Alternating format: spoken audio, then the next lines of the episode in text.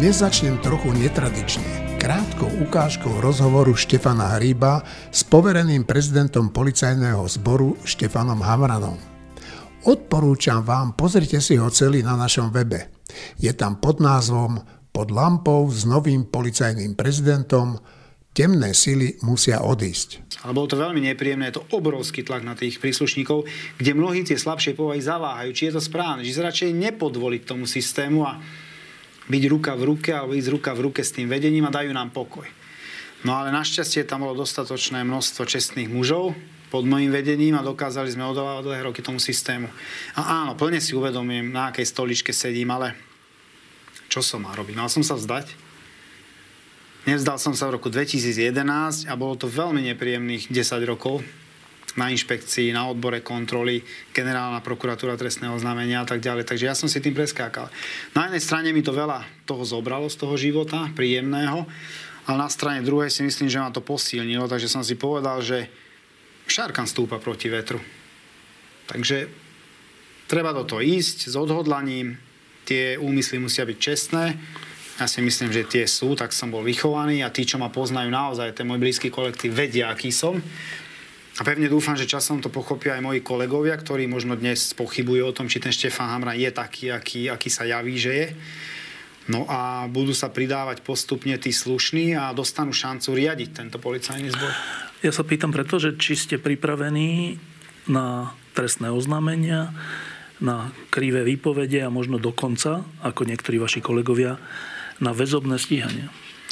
Keby som nebol pripravený, tak tú ponuku nepríjmem. Dobre ste počuli. Šarkan lieta proti vetru. Takto sám seba charakterizoval Štefan Hamran.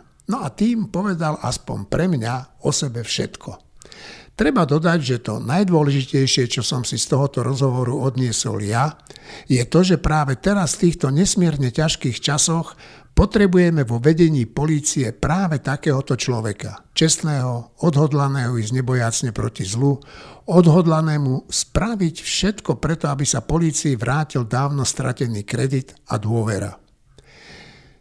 Počas rozhovoru som sa však nevedel ubrániť takému zlému pocitu, že tento muž bude pre mnohých vysoko postavených ľudí takou hrozbou, že podniknú čokoľvek, aby ho zastavili.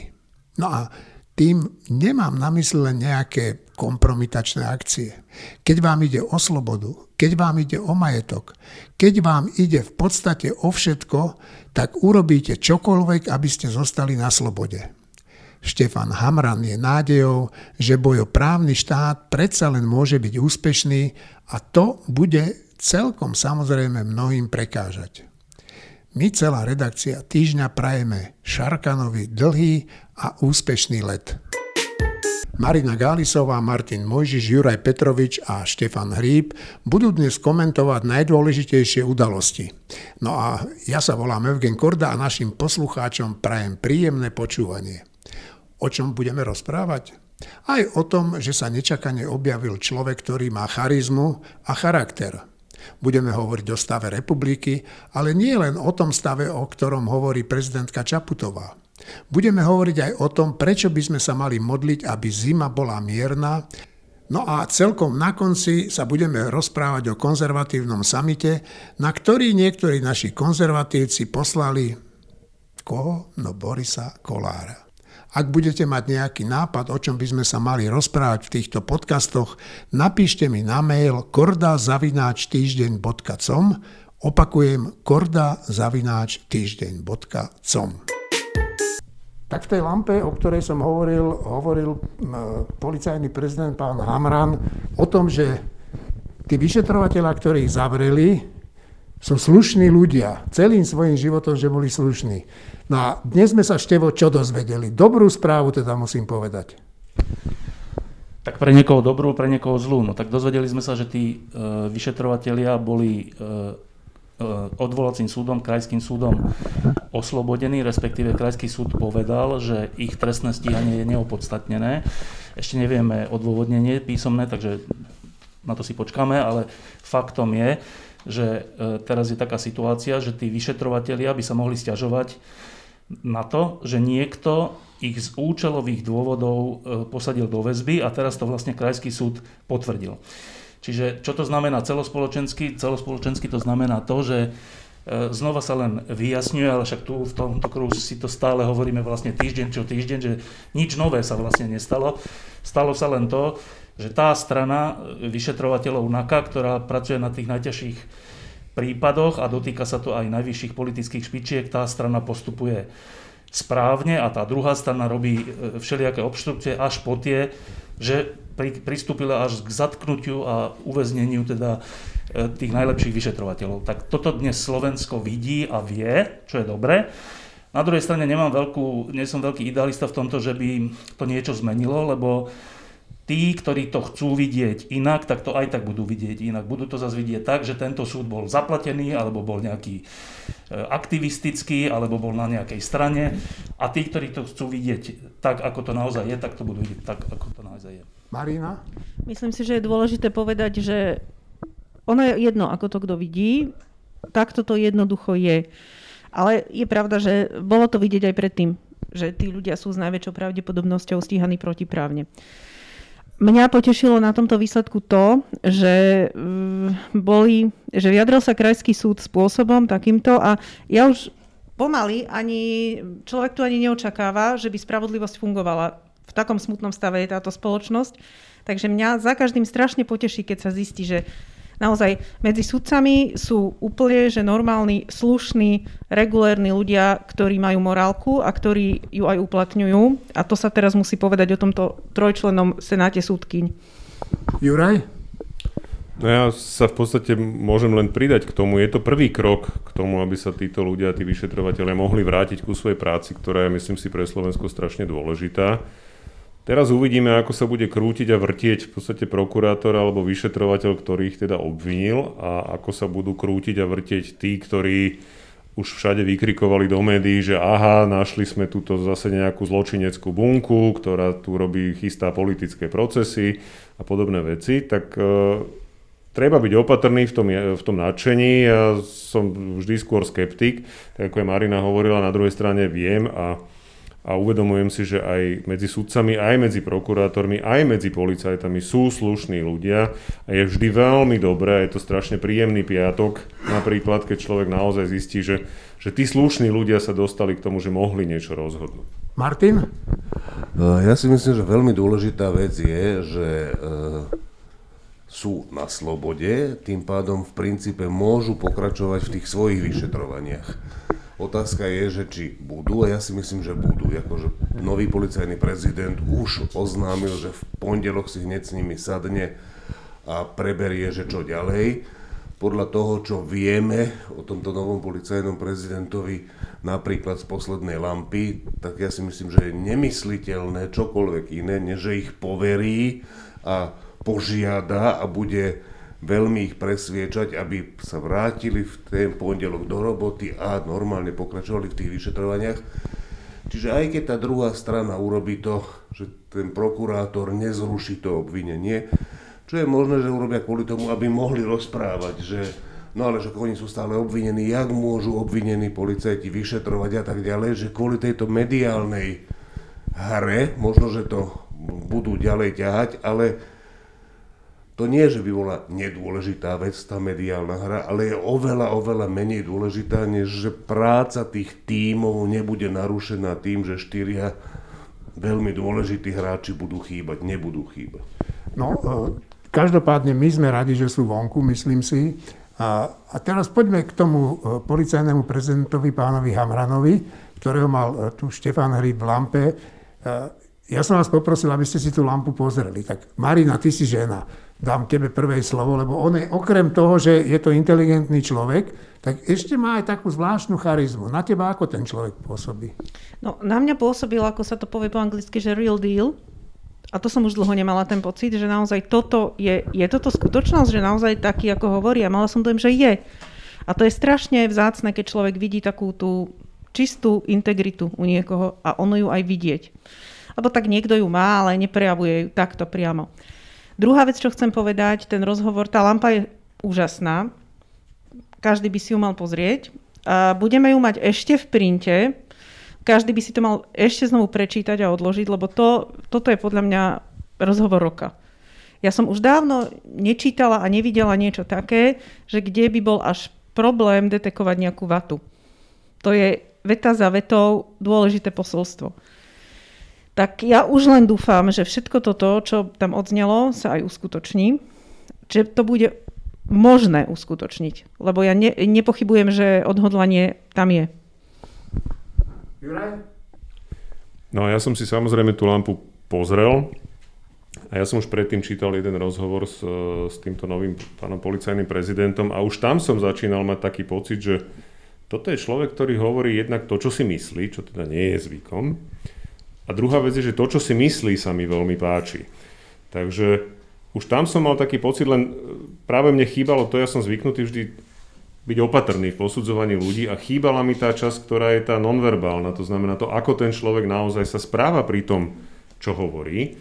A musím povedať, že v tomto bola tá lampa veľmi dobrá, lebo bolo vidno, že toto je absolútne sústredený človek, ktorý má úplne jasno v tom, čo chce urobiť, ako to chce urobiť a že to dokáže urobiť, že naplno presvedčený o tom, že toto je uskutočniteľné z jeho pozície.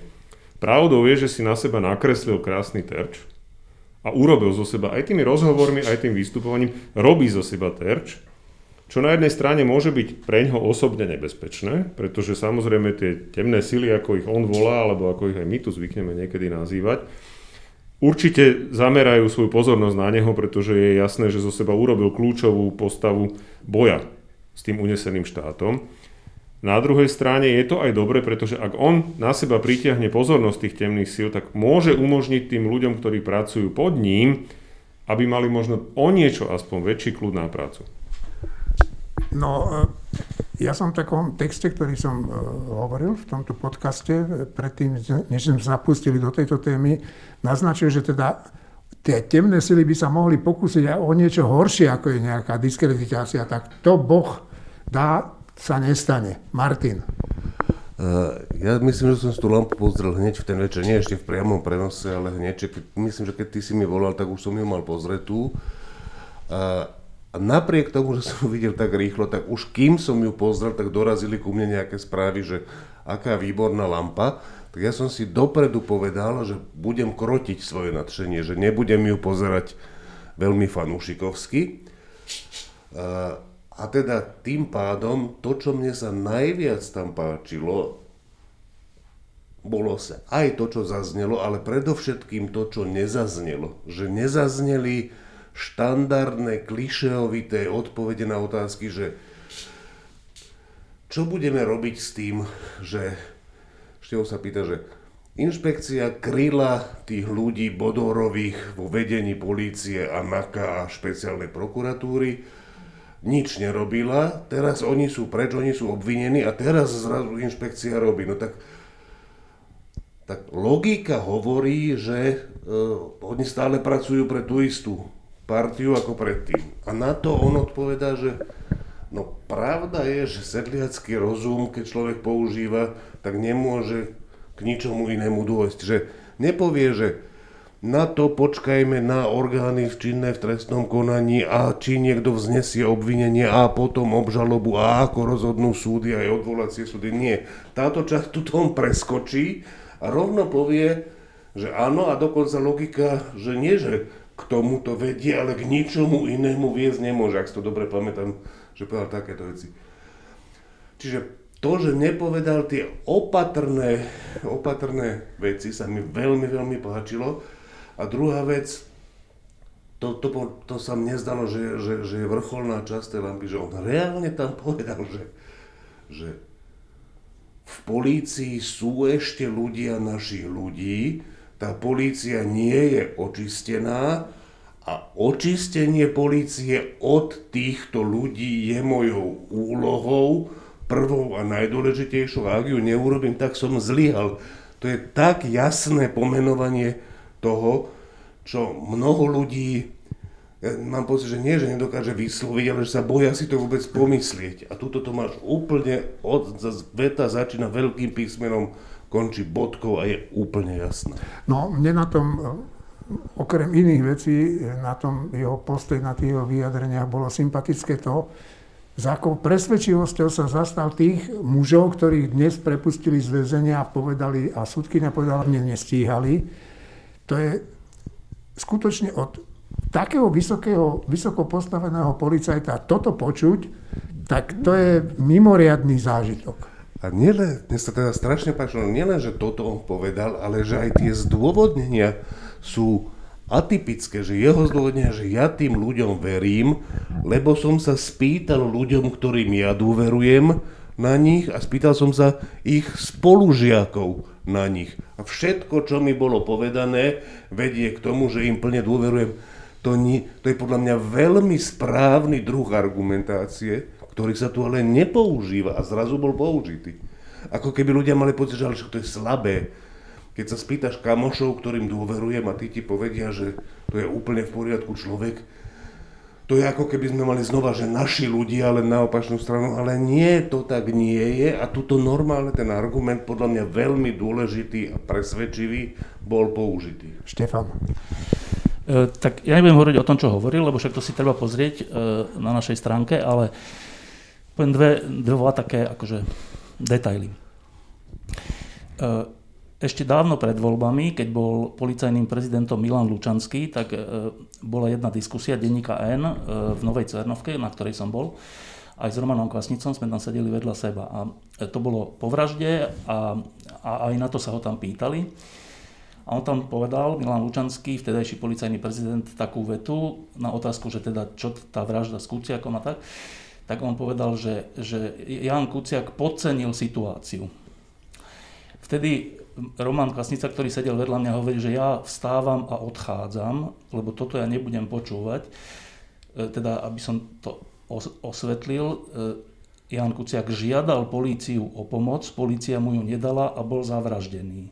A na toto, po tomto povie policajný prezident, že nie, že polícia podcenila situáciu a nič neurobila, ale že ten zavraždený podcenil situáciu. No, tak to je jeden druh policajného prezidenta. A tento, nový, Hamran Štefan, e, jeho jeden z prvých krokov bolo, že išiel za e, rodičmi Jana Kuciaka a, a Martiny Kušnírovej a ospravedlnil sa im za to, čo sa stalo ich synovi. A ja som sa ho pýtal mimo toho vysielania, že že prečo vlastne toto bolo jeden z prvých krokov. A on povedal presne to, že však ale ten Jan Kuciak žiadal nás, policajtov, o pomoc a my sme mu ju nedali, tak už jediné minimum, čo môžem urobiť, je, že ísť za jeho rodičmi a ospravedlniť sa. No tak toto je, to je detail, ktorý tam nezaznel, ale to, je, to strašne hovorí o tom, kto to je.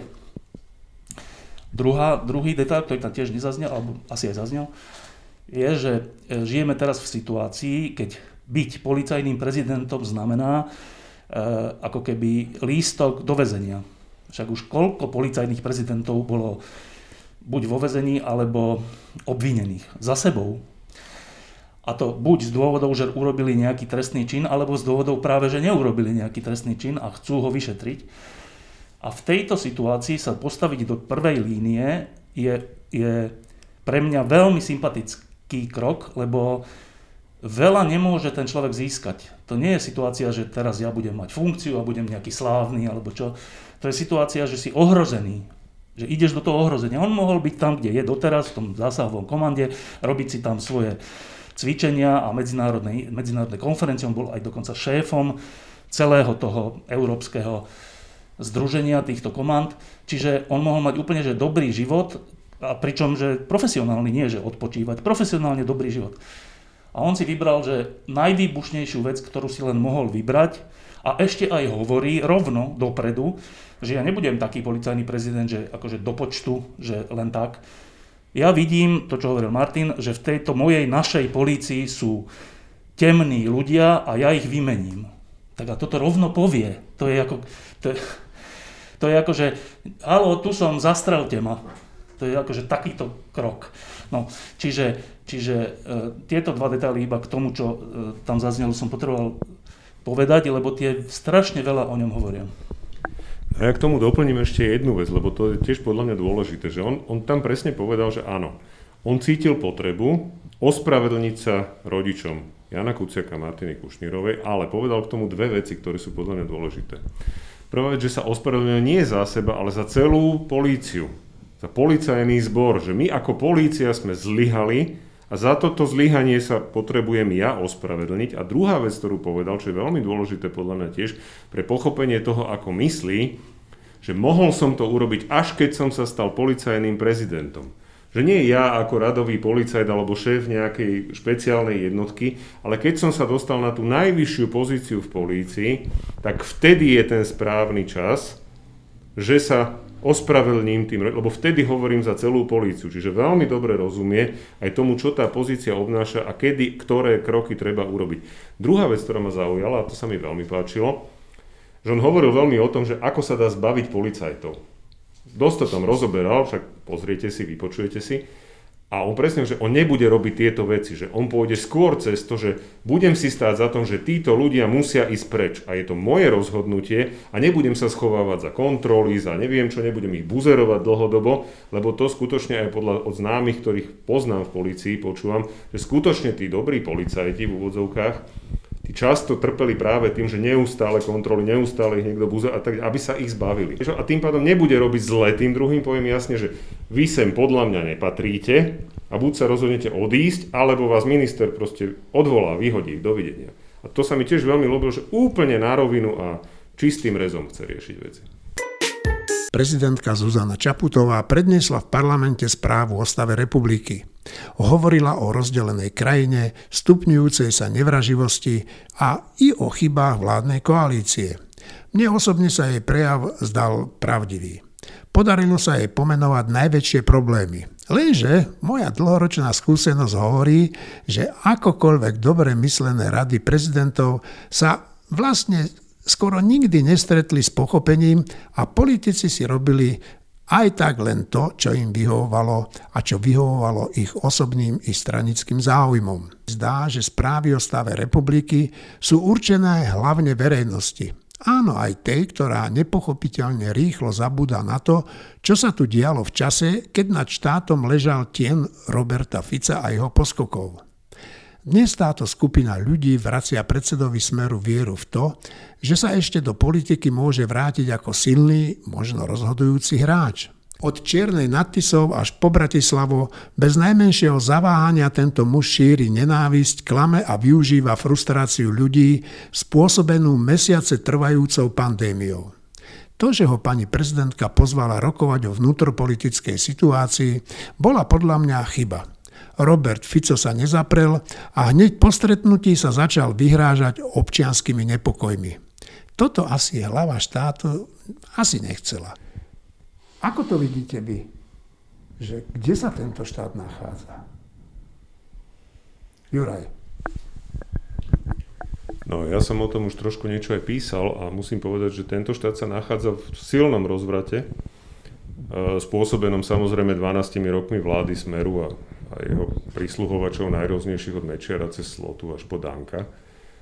A taká kritika, ktorá sa začala ozývať aj na pani prezidentku, že ona teraz bola málo dôrazná a že nešla tak nejak, akože nebola príliš kritická a že vlastne to bolo celé také, také jemné a kozmetické a neviem aké, tak ja myslím, že tam je úplné nepochopenie toho, že ako vlastne pani prezidentka funguje, pretože to je skutočne jej spôsob robenia politiky. Ak niekto sa tvári, že toto nie je robenie politiky, tak nerozumie, akú úlohu má prezident v našom štáte, pretože prezident vzhľadom na to, že má veľmi slabé exekutívne právomoci, tak jeho najsilnejšia úloha je práve v tom, aby napríklad nastavoval tón verejnej diskusie do tej miery, do akej mu to iní hráči na politickej scéne umožnia. Pretože proste keď máme na druhej strane žumpy typu Fica, typu Blaha, typu Mazureka, typu neviem, Kotlebu a ďalších, alebo aj niektorých poslancov za Olano, alebo za iných proste, tak je veľmi ťažko proti tomu vystupovať slušne, pretože tá slušnosť je vždy prehlúčaná proste tým krikom týchto rôznych kriklúňov. A ja som v podstate veľmi rád, že pani prezidentka nenaskočila tak ako v tej kampani, tak ani teraz nenaskočila na to, že by sa prispôsobila tomuto tónu debaty a trvá na tom, že ja budem takto komunikovať a ak chcete proste so mnou komunikovať, tak musíte komunikovať takto. A je to niečo, čo môže dlhodobého hľadiska pomôcť Slovensku, aby sa začali trošku aspoň zasypať tie zákopy, ktoré tu máme. No, tým ja nie som si celkom istý, ale možno Marina má iný názor ako ja. Odpoviem na tú prvú otázku, čo si dal, Jeňo, že kde sa nachádza Slovensko, tak prvá odpoveď človeku napadnú rôzne nepeknosti alebo peknosti. Ale druhý, druhá odpoveď je podľa mňa možno, že výstižnejšia. My sme dlhodobo, my sme vlastne stále na akejsi deliacej čiare civilizačnej. My sme vždycky na tej deliacej čiare medzi východom a západom. Ja už ani neviem, že či je to dané úplne len geograficky, asi aj geograficky, aj dejinnými rôznymi okolnostiami. Vždy to, sa tu o nás nejakým spôsobom naťahuje východ a západ a my sa naťahujeme raz k jednému, raz k druhému. A myslím si, že to je úplne že definujúca otázka, definujúca vec Slovenska, že my sme na čiare medzi východom a západom. A my vieme, že nepatríme celkom ani tam, ani tam a z toho pochádzajú tie rôzne naše pnutia v spoločnosti a strašné spory. Nie je div, že práve teraz v tejto dobe, ktorá je strašne pohnutá kvôli pandémii a iným veciam, ale hlavne kvôli pandémii, že to strašne eskaluje.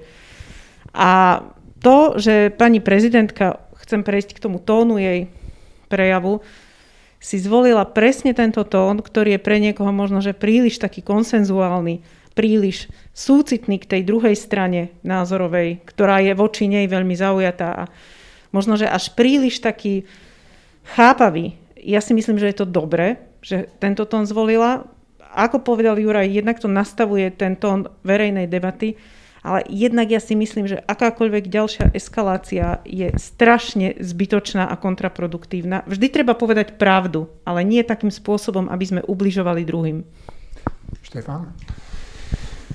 Um, tak najprv poviem takú emociu, keď som ten, ten prejav počul. Keď skončil, tak som si položil otázku, že či som sa doz, niečo dozvedel nové a odpovedal som si, že nie. A tým pádom som na chvíľu som si hovoril, že ale tak, lebo ten názov, že prejav o stave Slovenska, alebo ako sa to nazýva, e, je taký silný, že vyvoláva očakávanie, že tam zaznie nejaká prevratná vec. Aj vo mne to vyvoláva to očakávanie, lebo som zvyknutý aj v Amerike prejav stave únie a všeli, kde sú takto prejavy. A a tak, no. A tým pádom, keďže som nemal ten pocit, tak som si potom e, začal klásť otázku, že čo, že mala to povedať nejak inak, alebo mal, niečo nepovedala, alebo, alebo ako to je. No a dospel som k tomu, že to úplne závisí od toho, kto to hovorí. Že, a je to tak dobre, že nejaká iná povaha by bola ostrejšia, alebo že viac detajlov konkrétnych by povedala, s čím súhlasí alebo nesúhlasí nejaká povaha a iná povaha to povie presne takto ako Zuzana Čaputová. A to nie je tak, že tá jedna povaha je lepšia a táto je horšia. To závisí len od povahy. Horšie by bolo, zle by bolo, keby hovorila hlava štátu niečo, čo nie je pravda. Vtedy to sa často stáva inak. Však si pozrieme na prejavy Miloša Zemana a to máte, že od A do Z. Čiže to zlé sa nestalo. Akože ja by som čakal, chcel emocionálne, aby viac zaznelo to, v akej situácii sme, kto je za to zodpovedný a čo s tým.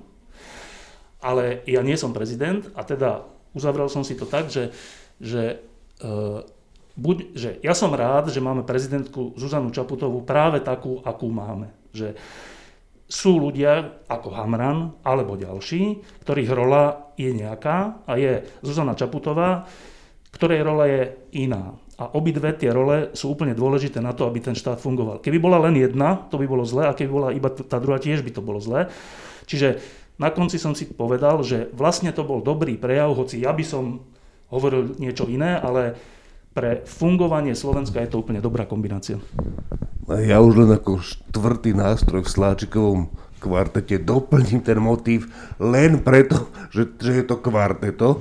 Presne to, čo povedal Juraj, prvý Marina II a Štefan III, že e, moja povaha e, by viac ocenila spontánne iný prejav. Ale je extrémne dôležité, aby Zuzana Čaputová hrala tú hru, ktorú hrala už ako právnička, aby proste to vystupovanie nemenila. Aby, lebo Podobne to bolo s Andrejom Kiskom, u ktorého som niekedy mal pocit, že počkať, že to, ako sa on chová k Ficovi, že to už začína hraničiť s naivitou. Napriek tomu sa mi zdá dodnes, že to, že hral relatívne stále stabilnú hru, bolo veľmi dôležité pre ten prezidentský úrad, jak ho zastavil Andrej Kiska. A pre Zuzanu Čaputovu by som povedal, že je to ešte dôležitejšie, pretože, pretože ona predtým, než bola prezidentka, už bola právnička významná, vystupujúca v, v Luxemburgu na Medzinárodnom súde, vystupovala stále týmto spôsobom a aj keď skončí ako prezidentka, bude ešte stále dôležitý človek.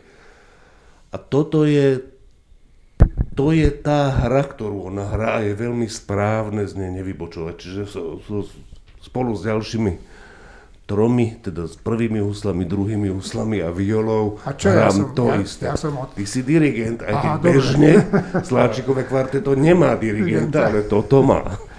Uh, dobre, tak ja som vám ale položil na začiatku otázku, že teda okrem iného, že nie len o tej Čaputovej sa báme, že v akom stave je Slovensko. A teraz aj potom e, prepustení tých policajtov na slobodu a že súd označili stíhanie za neopodstatnené, neodôvodnené, tak sa musí tá situácia meniť aj v tom parlamente. Vy sledujete, ako tam tí poslanci grillujú, grillujú pána Žilinku? No normálne už tretí deň on predniesol správu, čo zvyklo bývať, sa to odbavilo tým, že prečítal správu, bum, bum, bum, za dve hodiny bolo všetko uzavreté. Žilinka tam sedí tretí deň a viete, kto si ho zastáva? Opozícia. Štefan, ako to vidíš? No však nech si ho zastáva, iba mu tým škodí, čo je dobre. Uh, ale tá situácia, aká je, to, to sa iba vrátim k tomu, uh, čo hovorila Marina, že to je naozaj tak, že ja si myslím, že my patríme na západ, že to nie je tak, že nevieme, kde patríme. Uh, táto krajina je súčasťou západu aj historicky, to není, že, že na poli alebo tak. Len sú ľudia, ktorí, ktorým vyhovuje viac východný spôsob spravovania štátu, lebo umožňuje všeličo, napríklad korupciu a všeličo ďalšie. Ale, ale v zásade sme západná krajina. Ale e, sme v takom stave, a to, je, to sme už tu viackrát hovorili, že všetko je to tesne. Že e, je, je tesné, že sa nám podarilo e, vyhrať nad Mečiarom. Bolo to, že tesné. A mohlo to dopadnúť úplne zle. A teraz je zase tesné, jak to dopadne, môže to dopadnúť aj tak, aj tak a niekedy máme pocit, že už je to stratené, vlastne žiaden normálny človek není vo funkciách a potom sa objaví nejaký hamrán alebo nejaký ďalší človek a zistíme, že tých ľudí je viac, ktorí za to stoja a ktorí sú aj vo funkciách. No. A je to, ja si myslím, že my sme v takom stave celý čas, celých tých 30 rokov, že jedna aj druhá strana, a teraz pre zjednodušenie tá lepšia a tá horšia, spolu zápasia o túto krajinu a raz vyhrá tá lepšia na dlho a potom vyhrá tá horšia na dlho.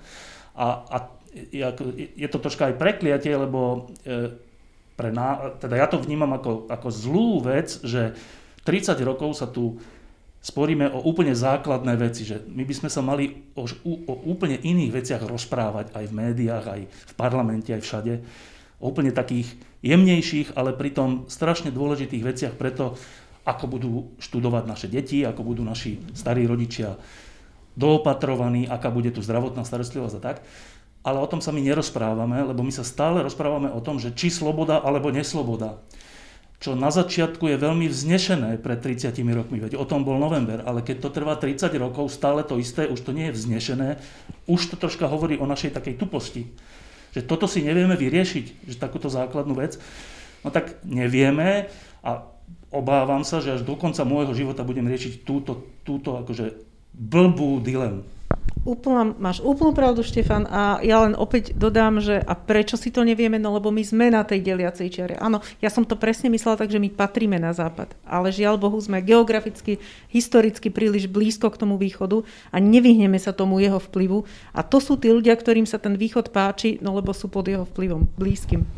Ja myslím, že kľúčové slovo z toho, čo si povedala Marina, bolo, že vplyv, že to, čo sa tu deje, je, že ja absolútne neviem povedať e, nejaké konkrétnosti, že by som to videl, ale som presvedčený o tom, že sme neustálým predmetom záujmu ruských tajných služieb a to, jak, to že je to 50-50, nie je prirodzený stav.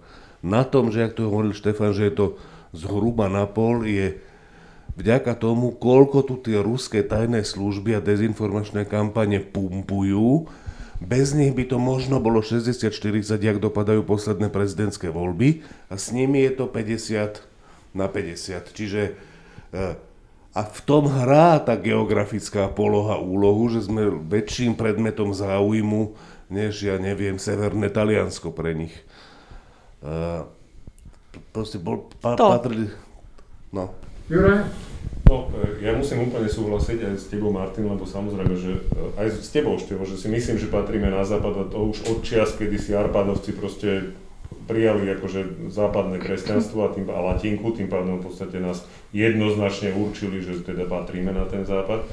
Ale ten, ten súboj tých, tej, tej tajnej služby s, s tou zdravou a normálnou spoločnosťou, tento určite prebieha a veľmi tomu pomáha to jedno zlyhanie, ktoré ja považujem za jedno z najhorších zlyhaní tých 30 rokov slobody a to je zlyhanie vo, vzdelávaní.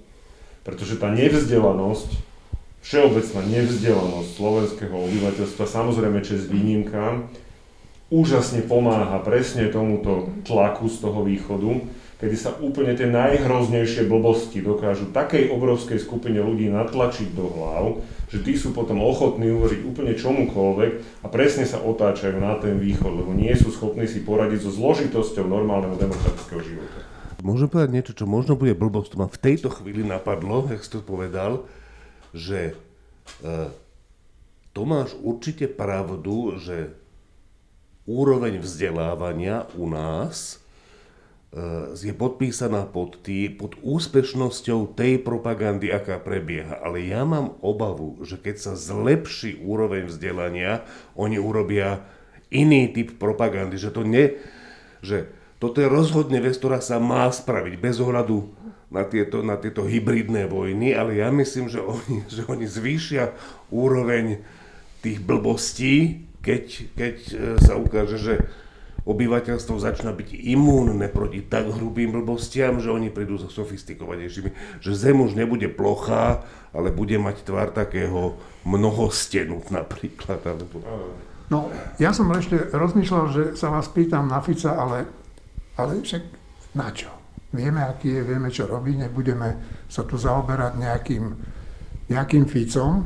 A ja som dnes pozeral to, ten parlament, to prerokovanie správy generálneho prokurátora, čo ma tam zarazilo a tým skončíme tento okruh, že niektorí poslanci opäť šírili nenávisť voči novinárom, špeciálne proti novinárke Tódovej, ale aj iní. Používali na nich teda hrubé slova, oni sa fakt nepoučili z tej jednej veci, čo sa tu stala? YouTube v Nemecku zablokoval dva videokanály televíznej siete Russia Today pre porušenie pravidel týkajúcich sa zverejňovania nepravdivých informácií o koronavírusovej infekcii a nerešpektovanie pravidel používania platformy. Ani jeden zo zrušených účtov nie je možné obnoviť za publikovanie obsahu, ktoré porušovalo pravidlo o zákaze lživých informácií o COVID-19 s následným pozastavením práva na publikovanie nových videí. No a čo sa stalo? Ruské ministerstvo zahraničných vecí reagovalo vyhlásením, že požiada príslušné ruské rezorty, aby pripravili odvetné opatrenia proti nemeckým médiám a YouTube. No ja len dodám, že nič iné sa ani čakať nedalo. Ceny energií na celom svete stúpajú, tým pádom celkom pochopiteľne aj u nás. Opozícia sa to snaží využiť a hlavne zneužiť. O dušu kričí, nech s tým vláda niečo urobí. No a ako to vidí Karel Hirman, expert na energetiku, ktorý bol externým poradcom pre energetiku ministra zahraničných vecí Miroslava Lajčáka a premiérky Ivety Radičovej a ako expert pre energetiku aj členom týmu poradcov ukrajinského premiéra. Tak čo sa to deje v tej energetike? Kto za to môže? Prečo sa tie ceny plynu aj elektriny zvyšujú, Karle? Tých príčin je niekoľko. Hlavná príčina je tá, ktorá je aj spôsobuje nárast cien všetkých tovarov a služieb e, v tomto roku.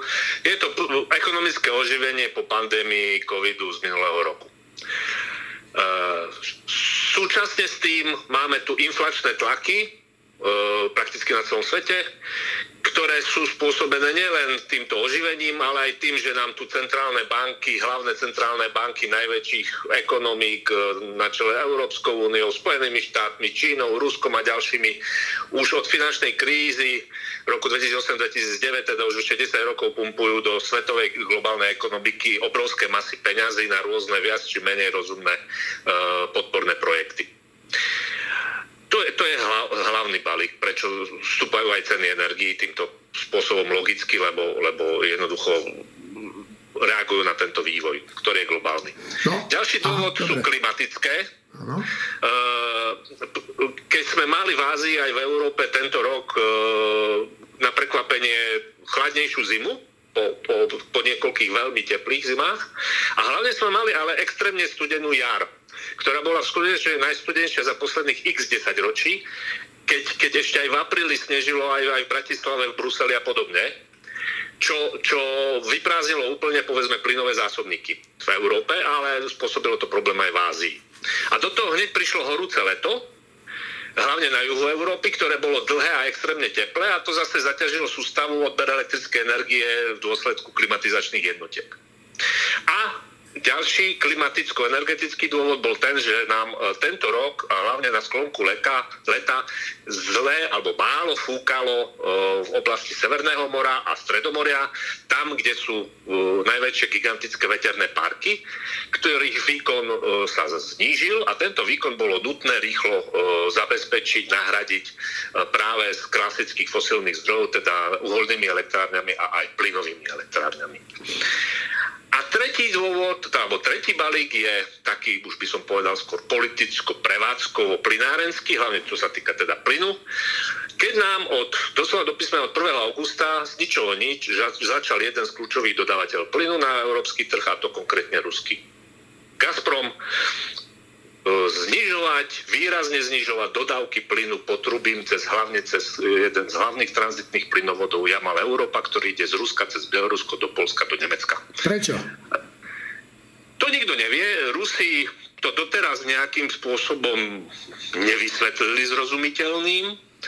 V každom prípade sa to deje aj v týchto dňoch, teraz v závere septembra, doslova včera, a predvčerom, keď e, zase prudko sa znížili e, objemy dodávok. Navyše e, sa vyšlo najavo, že Gazprom si za posledné roky prenajal pomerne významné skladovacie kapacity v európskych zásobníkoch. A teraz vyšlo najavo, že v tých zásobníkoch, ktoré má prenajaté, má buď málo, ale, alebo skoro vôbec žiaden plyn. A taký najmarkantnejší je, je, príklad je zásobník plynu Reden v Nemecku, ktorý je vlastne najväčší v Nemecku, asi aj v Európe, s kapacitou 4,2 miliardy kubíkov, čo, čo je zhruba ročná slovenská spotreba plynu. A v tomto zásobníku má e, pokrytých e, zásoby len na 5% Gazprom. Pre porovnanie presne pred rokom to bolo vyše 80, zhruba 87% kapacity bolo už e, pokrytých. Gazprom mimochodom má prenajaté kapacity aj na území Slovenska, čo tiež môže byť dôvod, jeden z dôvodov, alebo jeden z hlavných dôvodov, prečo celá Európa vrátane Slovenska, máme aktuálne nižšie zásoby plynu, ako je 10-ročný priemer za posledných 10 rokov. Najnižšie zásoby máme teda, ako sú priemerné úroveň za posledných 10 rokov, no. čo samozrejme ďalej tlačí na ceny plynu a zvyšuje nervozitu na trhu. No a teda, e, neviem, či som to dobre pochopil, ale tak to sa môže zdať byť e, e, z toho Gazpromu ako, ako účelové jednanie, aby dostal tie krajiny, v ktorých má prenajaté tie zásobníky, aby ich dostal pod tlak, že, e, že nebudú mať zásoby, keby sa niečo stalo. Je to tak? Ehm, to, to, to nevieme, či je to účelové, čo, čo to presne znamená, lebo aj niektorí obchodníci európsky s plynom majú nižšie zásoby, ako sú obvyklá úroveň po iné roky, ale Gazprom je v tomto najmarkantnejší zatiaľ a takto, to sa netýka len tých krajín, pretože zásoby, ktoré povedzme má na Slovensku, nie sú určené pre Slovensko, nie sú určené pre širší okruh zákazníkov v Európe. A to isté platí pre Nemecko, holandský zásobník alebo Hayden v Rakúsku. To nie sú zásobníky určené len pre ten dotyčný národný trh. Máme skutočne prepojené trhy, potrubia sú prepojené a aj na území Slovenska, neviem Gazprom, ale povedzme dlhé roky tu skladujú nemeckí, francúzskí obchodníci s plynom, plyn, ktorý potom následne v zime predajú svojim zákazníkom inde v Európe. To, to nie je len národná záležitosť.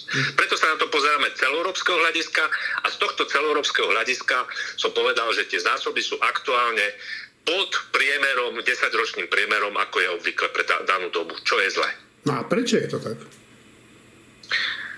Uh, to by mali vysvetľovať primárne plinári, pretože oni spôsobujú tento problém. Uh, zase tých dôvodov môže byť viacero, Hlavný dôvod vyzerá ten, že jednoducho po, po, po tej zime, ktorú som povedal, že ešte, ešte v apríli sme intenzívne kúrili, začiatku mája sa ešte kúrilo v Európe, sa proste tie zásobníky vyprázdnili a ten nákup v nasledujúcom období e, proste tí plinári zanedbali. E, očakávali možno iný cenový vývoj, keď začala cena stúpať, mysleli si, že ona, ona sa zastaví alebo klesne a e, pro, pro, proste zanedbali túto obchodnú politiku. To, to, niektorí. Mm.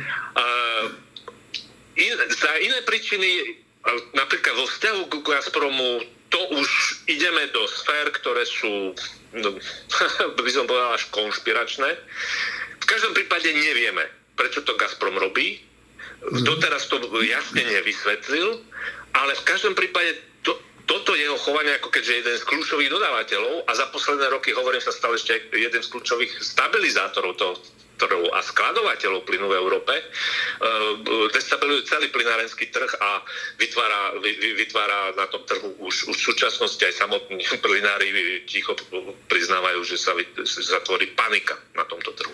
Navyše, tu treba ešte jeden aspekt spomenúť, ktorý, ktorý je vlastne nový, že e, kedy si tú stabilizačnú funkciu plnili dobré veľké zásob, e, teda nie zásobníky, ale ložiska plynu v Holandsku a v Nemecku ktoré doslova do písmena e, Európania mali pod svojimi nohami a tie, a tie ložiska hlavne v zimnom období, keď prudko sa znížila teplota alebo došlo k nejakomu výkyvu dodávok cez potrubia, e, sa, sa ešte viacej naštartovali a ten plyn proste vy, vy, vybalancovali celý systém nielen v tých daných krajinách, ale v tom celoeurópskom rozmere. No a na týchto e, ložiskách nám ale za posledné roky ťažba kontinuálne klesá, pričom medziročne za minulý a predminulý rok sa prúdko znížila. A tie, a tie domáce ložiska už túto funkciu nie sú schopné plniť a o to viac sú dôležitejšie, povedzme, tie zásobníky plynu, čo možno si Gazprom uvedomil a, a proste možno, mož, možno, že to je jedna z príčin, prečo robí to, čo robí. Ale to sú len dohady. No, ty si spomenul, že ide do, o destabilizáciu trhu s plynom, no ale de facto v konečnom dôsledku môže ísť aj o destabilizáciu niektorých krajín, ktoré sú k tej destabilizácii tehotné. Dá sa to tak povedať?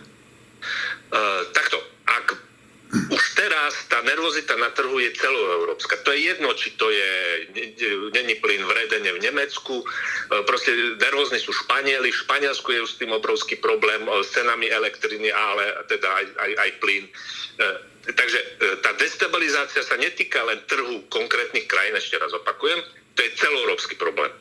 A takto je to vnímané lebo, lebo e, čo je jedným z veľkých plusov Európskej únie za posledné x rokov, je to, že z pôvodných malých národných monopolne uzavretých energetických trhov sme sa skutočne prepojili do celoeurópskeho trhu s energiami, čo ja považujem za obrovský plus a je to, je to reálny výsledok e, európskej politiky, ktorý je pozitívny. Samozrejme, to prináša aj to, že, že táto kríza, ktorá sa na nás valí, je celoeurópska, ale to nie je len celoeurópska. Ešte však Číňan, teraz boli správy v Pekingu na výkonnom pobreží, v tých megapolisoch, nemajú, nemajú elektrinu. Čína e, reguluje, v Číne sa regulujú dodávky teraz elektriny e, pre priemyselných odborateľov aj domácnosti a to ešte nezačala zima, hej. Momentálne aj Čína má podobné poveternostné podmienky na značnej časti územia ako my. A, a, a momentálne ani nekúria a ani nepotrebujú chladiť, lebo leto tiež skončilo horúčavy.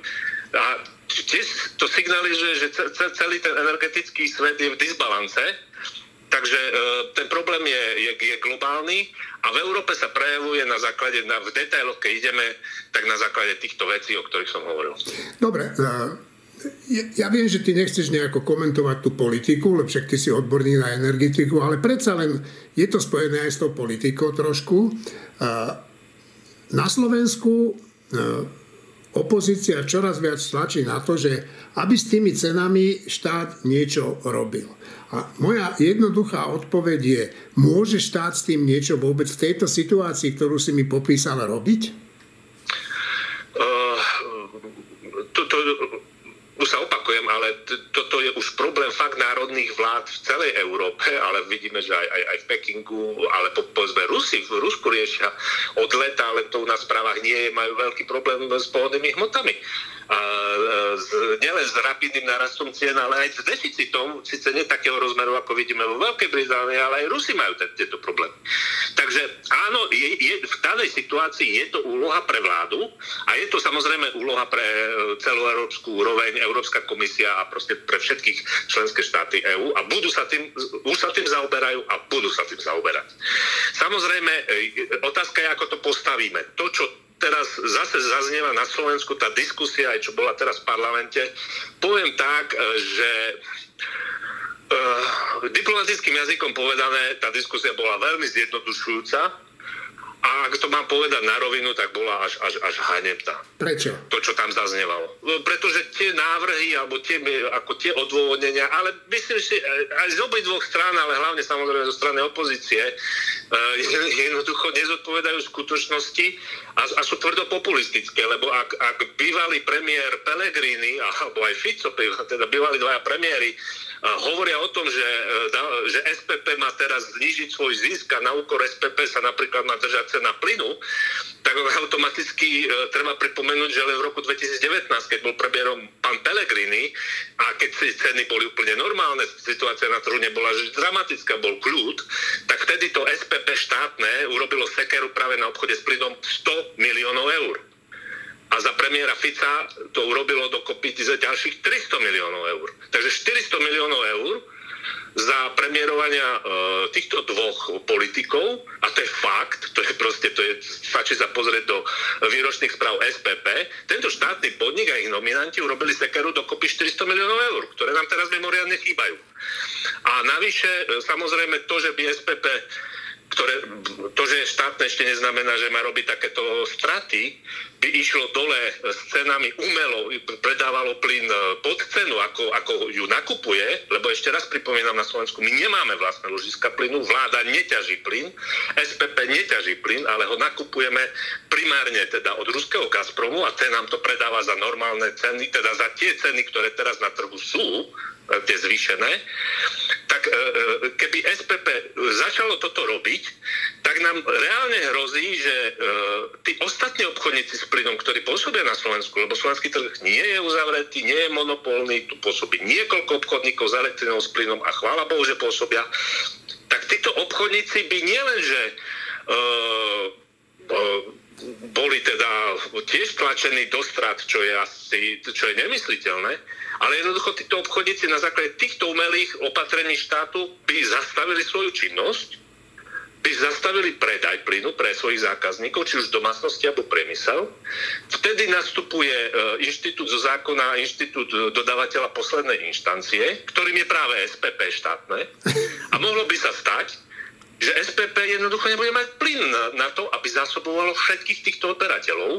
A navyše potom samozrejme tie obchodné spoločnosti si tieto všetky straty a toto celé budú vymáhať v arbitrážach, ktoré určite Slovenská republika prehrá. Takže nás to všetkých bude stať ešte ďalších x stoviek, možno až miliónov eur.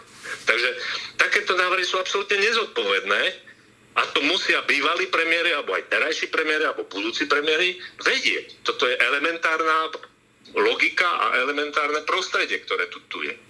Takže, ale že treba konať, a niektoré, ako mnohé rodiny na Slovensku, e, skutočne majú hlboko do vrecka a teraz sa ešte raz nezvyšujú len ceny energii, nám sa zvyšujú už, a už sa zvyšujú ceny potravín a ďalších tovarov a služieb, tak týmto rodinám je nutné pomôcť. Ale adresne a nie tým, že plošne SPP zniží cenu pre všetkých svojich zákazníkov, vrátane tých, ktorí majú obrovské vily a vykurujú si tým plynom e, obrovské bazény a ja neviem, proste majú tú spotrebu e, a životnú úroveň násobne vyššiu ako tí všetci ostatní.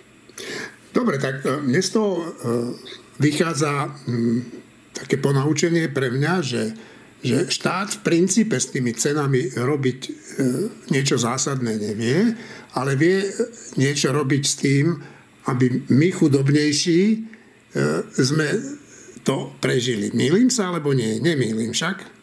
Nie, to, to, to platí e, či pre energie alebo pre, pre hoci čo. Ako sociálna politika je od toho daná pre každú, pre každú vládu a pre, pre každú zodpovednú spoločnosť, pre každú zodpovednú vládu. Ja len pripomeniem, že napríklad v Čechách e, regulátor nereguluje ceny samotnej komodity elektriny alebo plynu pre domácnosti. Tam je to voľný trh, jak u nás je voľný trh pre, toto, pre veľkých odberateľov, pre, pre biznis. Hej.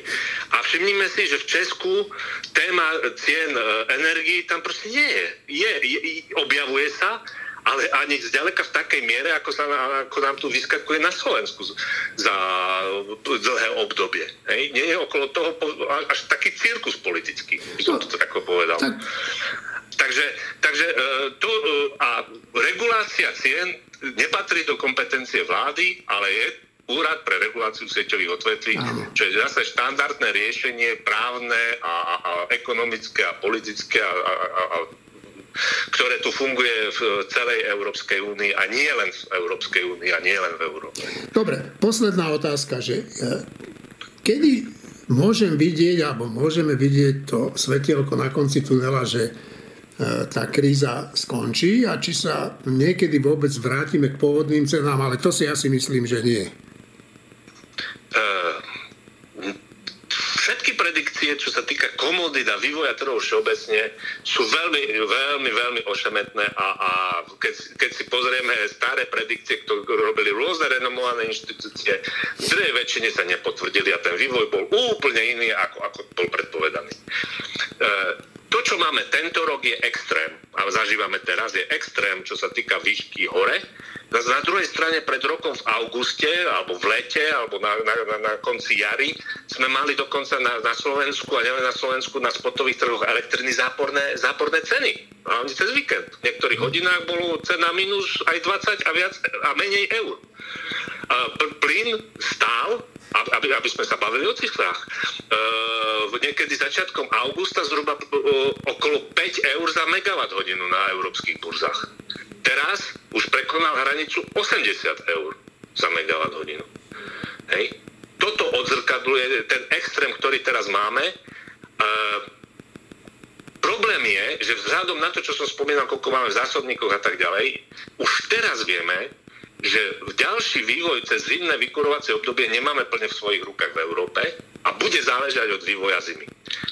Ak tá zima bude chladná, dlhá, budeme mať veľký problém nielen s cenami, ale aj s tým, že budeme nutne regulovať dodávky plynu a samozrejme to sa odzrkadli nielen cez tú zimu, ale to sa s nami bude ťahať celý budúci rok, aj, aj, aj vysoké ceny, aj, aj celý tento problém.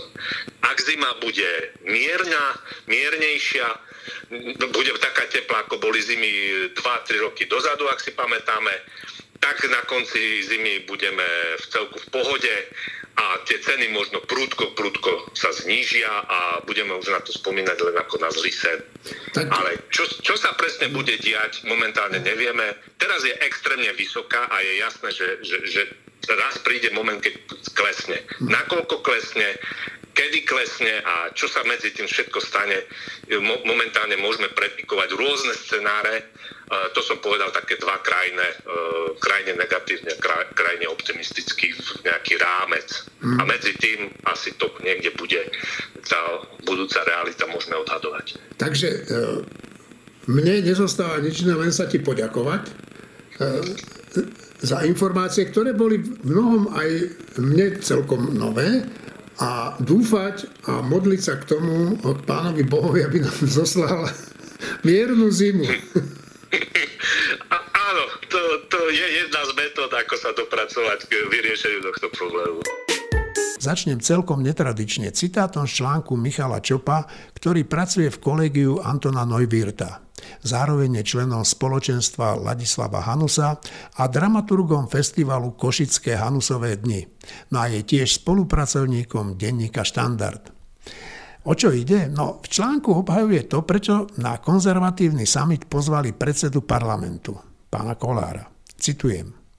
Pozvať Borisa Kolára na konzervatívny summit nebolo chybou. Naopak, chybou je organizátorov za to kritizovať.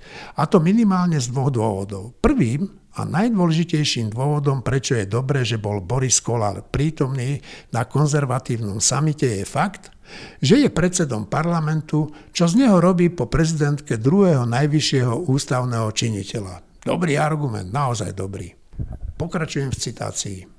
Ak na takékoľvek podujatie dostanete druhého najvyššieho ústavného činiteľa akéhokoľvek štátu, automaticky zvyšujete tomuto podujatiu renomé a viete vďaka nemu pritiahnuť aj iných domácich či zahraničných vrcholových politikov. Druhým dôvodom je, že strana Borisa Kolára získala v parlamentných voľbách druhý najlepší výsledok spomedzi vládnych strán a reálna politika jeho strany je v mnohom konzervatívna. O to, či už ide o dôchodkový bonus, postoj k migrantom či zmeny na bývalom odbore rodovej rovnosti na ministerstve práce. Áno, strana Borisa Kolára je v mnohom podivuhodná, najmä jej predseda je v mnohom opakom toho, čomu veria konzervatívci. No nepozvať na podujatie predsedu parlamentu a predsedu druhej najsilnejšej vládnej strany, ktorá navyše v reálnej politike v mnohom presadzuje konzervatívnu agendu, by bolo síce pre niektoré kruhy ľúbivé, no v skutočnosti kontraproduktívne voči tomu, o čo sa organizátori snažili. Zmyslom podujatia predsa bolo spájať, nie kádrovať konzervatívcov. Ja sa považujem za konzervatívca, ale skôr takého pithartovského typu kde to Pithard definuje tak, že to sú ľudia, ktorí majú obavu z nejakých veľkých zmien, majú úctu k inštitúciám, majú pocit, že ak zmeny, tak pomaly, opatrne treba si dávať pozor na to, čo, aby sme sa vyhli nejakým revolúciám a podobným veciam. No a potom sa pozriete na konzervatívny summit, kde spolu sedia Jan Čarnogurský a Boris Kolár. A mne sa len tisne na, do, proste, na mysel otázka, že čo má toto spoločné s konzervativizmom. To, to je úplné popretie normálneho zmyslu tohto slova a je to teda bohužiaľ v dnešnej dobe úplne bežné, že sa slova teda používajú úplne ľubovoľne bez ohľadu na, na ich normálny zmysel. Jednoducho, ak niekto pozve ruského trola Čarnogórského a súčasne usvedčeného plagiátora Kolára na, jedn, na nejakú akciu, ešte s odôvodnením, že no on je síce zlý a neviem aký, ale je to predseda parlamentu a tým pádom my si zvýšime spoločenský dosah, lebo tam bol predseda parlamentu. Čiže asi aj keby to bol, ja neviem, úplne nejaký strašný hriešnik, ktorý by vraždil malé deti, ale bol by predseda parlamentu, tak im by to nevadilo, lebo najdôležitejšie je, že zvýši prestíž toho, e, alebo teda dosah spoločenský toho podujatia. No ja neviem, čo je viac, väčšia ukážka morálneho relativizmu ako toto. Takže ako pre mňa to bola čistá katastrofa toto podujatie a považujem ho za úplne šialené. Ja sa za konzervatívku nepovažujem, ale mám obrovskú úctu ku konzervatívnemu uvažovaniu a mám pocit, že bez neho by spoločnosť bola o mnoho horšia, než je. Ale pod tým mám na mysli buď to Pithartovské, ako si hovoril ty Juraj, alebo Edmund Burke je veľmi dôležitým hlasom konzervativizmu v dejinách a to bol teda anglický Whig, ktorý písal svoje slávne listy o revolúcii vo Francúzsku, kde v podstate definoval, že aké je múdre spravovanie spoločnosti, ale aj to, že aby sme dokázali spoločnosť múdro spravovať, tak musíme dbať aj na ľudové nálady, musíme dbať aj na ľudové presvedčenia. Nesmieme si myslieť, že len tam hore je rozum a že tam dole je nič, alebo že na východe nič nie je, ako povedal Fico kedysi. No a z tohto tu, čo bolo vidieť na tom konzervatívnom samite, a čo aj videl, čo povedal Juraj, no tak áno, je to také, že časť konzervativizmu toho, čo sa zaň u nás vyhlasuje, že to je v podstate spojenie takých oportunistov, s revolucionármi. Pretože e, ja mám pocit, že Jan Čarnogurský dlhodobo je skôr taký ten revolučný typ, že a teraz niečo poviem, teraz niečo zadriem, zase budú do mňa šiť a ja sa z toho teším. Ale to nie je konzervatívne uvažovanie. To je práve úplne, že excentrizmus par excellence a to je skôr také, že to je skôr radikalizmus. To sú radikáli. To nie sú konzervatívci. Ja si myslím, že s tým Čarnogorským sa mýliš. To, čo on verejne hlásá, myslí smrteľne vážne a má to aj podložené svojimi argumentami. Takže... Netvrdím, že to nemyslí vážne. On to prežíva. Štefan. No, e, to, čo tu vidíme, v tejto časti konzervativizmu by som nazval, že to je, to je teda import trumpizmu na Slovensko. Že, že to, je, to je proste to, že e, Trump so svojím súkromným životom, aký má, so svojím podnikateľským správaním, aké má, sa stal akože hlavou konzervatívneho hnutia v Amerike, čo je že strašná vec, a tu to máme podobne, že teraz môžeme si povedať, kto všetko bol na tomto samite, alebo kto bude na ďalších a, a, a môžeme sa pozrieť do Maďarska, do Polska, je to takisto. A že prečo sa to deje? No prečo sa to deje v Amerike a u nás? Podľa mňa sa to deje preto, že tí konzervatívci, ktorí e, tam dlhé roky vládli, alebo dlhé roky boli úspešní, významní a tak, v jednej chvíli začali prehrávať a rozhodli sa, že dobre, tak keď, keď, ne, keď nemôžeme vyhrávať normálnou, slušnou, konzervatívnou cestou, ktorá niekedy znamená aj byť v opozícii, tak skúsime hoci čo iné. A to hoci čo je, že úplne, že bez, bez e, bariér, bez nejakých zábran, hoci čo, tak skúsme Trumpa, alebo skúsme Kolára, alebo skúsme Kufu, alebo skúsme hoci čo. No, mysliaci, že tým zvýšia svoju váhu. Či čo ste to hovorili, že oni hovoria, že tým zvyšujú svoju váhu, alebo tak. No oni tým svoju váhu dosah. znižujú. Úplne znižujú, že nakoniec to skončí tak, že budú zasmiešných, čo mne je úplne ľúto, lebo e, tento smer uvažovania, teda taký nejaký konštruktívny spor medzi liberálmi a konzervatívcami je úplne dôležitý pre západnú spoločnosť, slobodu a všetko. A ak naši konzervatívci, a v tomto prípade v inom zase naši liberáli, budú za smiešných, no tak kto bude určovať tempo tejto krajiny a jej ducha? No budú určovať potom už iba extrémisti, alebo ľudia ako Fico a Pellegrini a títo akože oportunisti. No, čiže ja sa aj na celý ten summit, to je také aj silné slovo, že summit, ale dobre, e, pozerám takto, že, že oni si myslia, že si tým zvyšujú dosah a ja si myslím, že si tým samovražedne znižujú váhu. E, malá poznámka k tomu celému, že podľa mňa samitom konzervatívneho samitu bol rozhovor Juraja Šústa pre denník N, ktorým si spravil takú hambu, ja si myslím, Jakú nepamätám sa, že by si niekto v nejakom rozhovore vedel, urobil, urobil tak veľkú hambu. Áno? Kedy si v pravde byľak. No hej, hej, hej. A E, to, to je zlá správa, to je presne tak, ako hovorí Štefan, to je zlá správa. Dobrá správa podľa mňa je, že aj niektorí ľudia, ktorí sú považovaní úplne právom za úplných reprezentantov konzervativizmu na Slovensku, boli tiež zdesení z toho rozhovoru.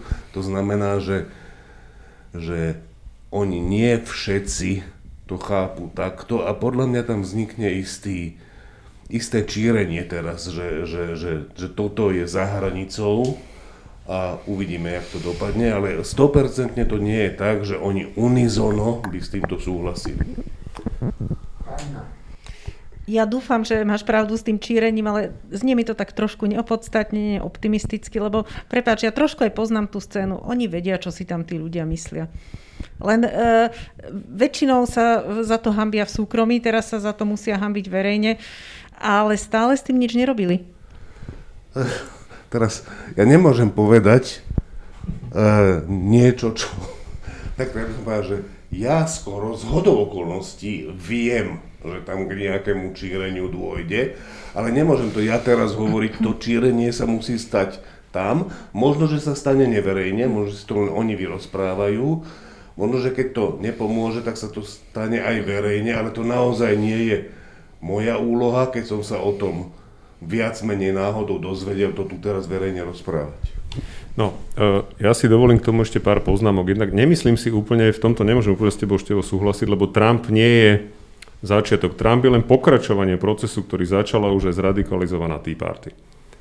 Tá, už tam vtedy začalo presne to ignorovanie akéhokoľvek normálneho argumentu, ignorovanie vedeckých faktov, snaha presadzovať proste, povedzme, teóriu stvorenia do, do školského kurikula na štátnych školách, extrémny, extrémna xenofóbia a také tieto veci, to už, to už tá radikalizovaná Tea Party v podstate zahájila. A áno, je asi pravdou, že to bola snaha nejakým spôsobom uh, získať zase politickú podporu, pretože ju teda strátili a mali problém voči, voči demokratom alebo liberálom. Len ja si myslím, že na Slovensku je to ešte zase okorenené tými ruskými tajnými službami, lebo mňa nikto nepresvedčí, že Jan Čarnogurský nie je spolupracovníkom ruskej tajnej služby vzhľadom na to, čo on tu proste produkuje na Slovensku.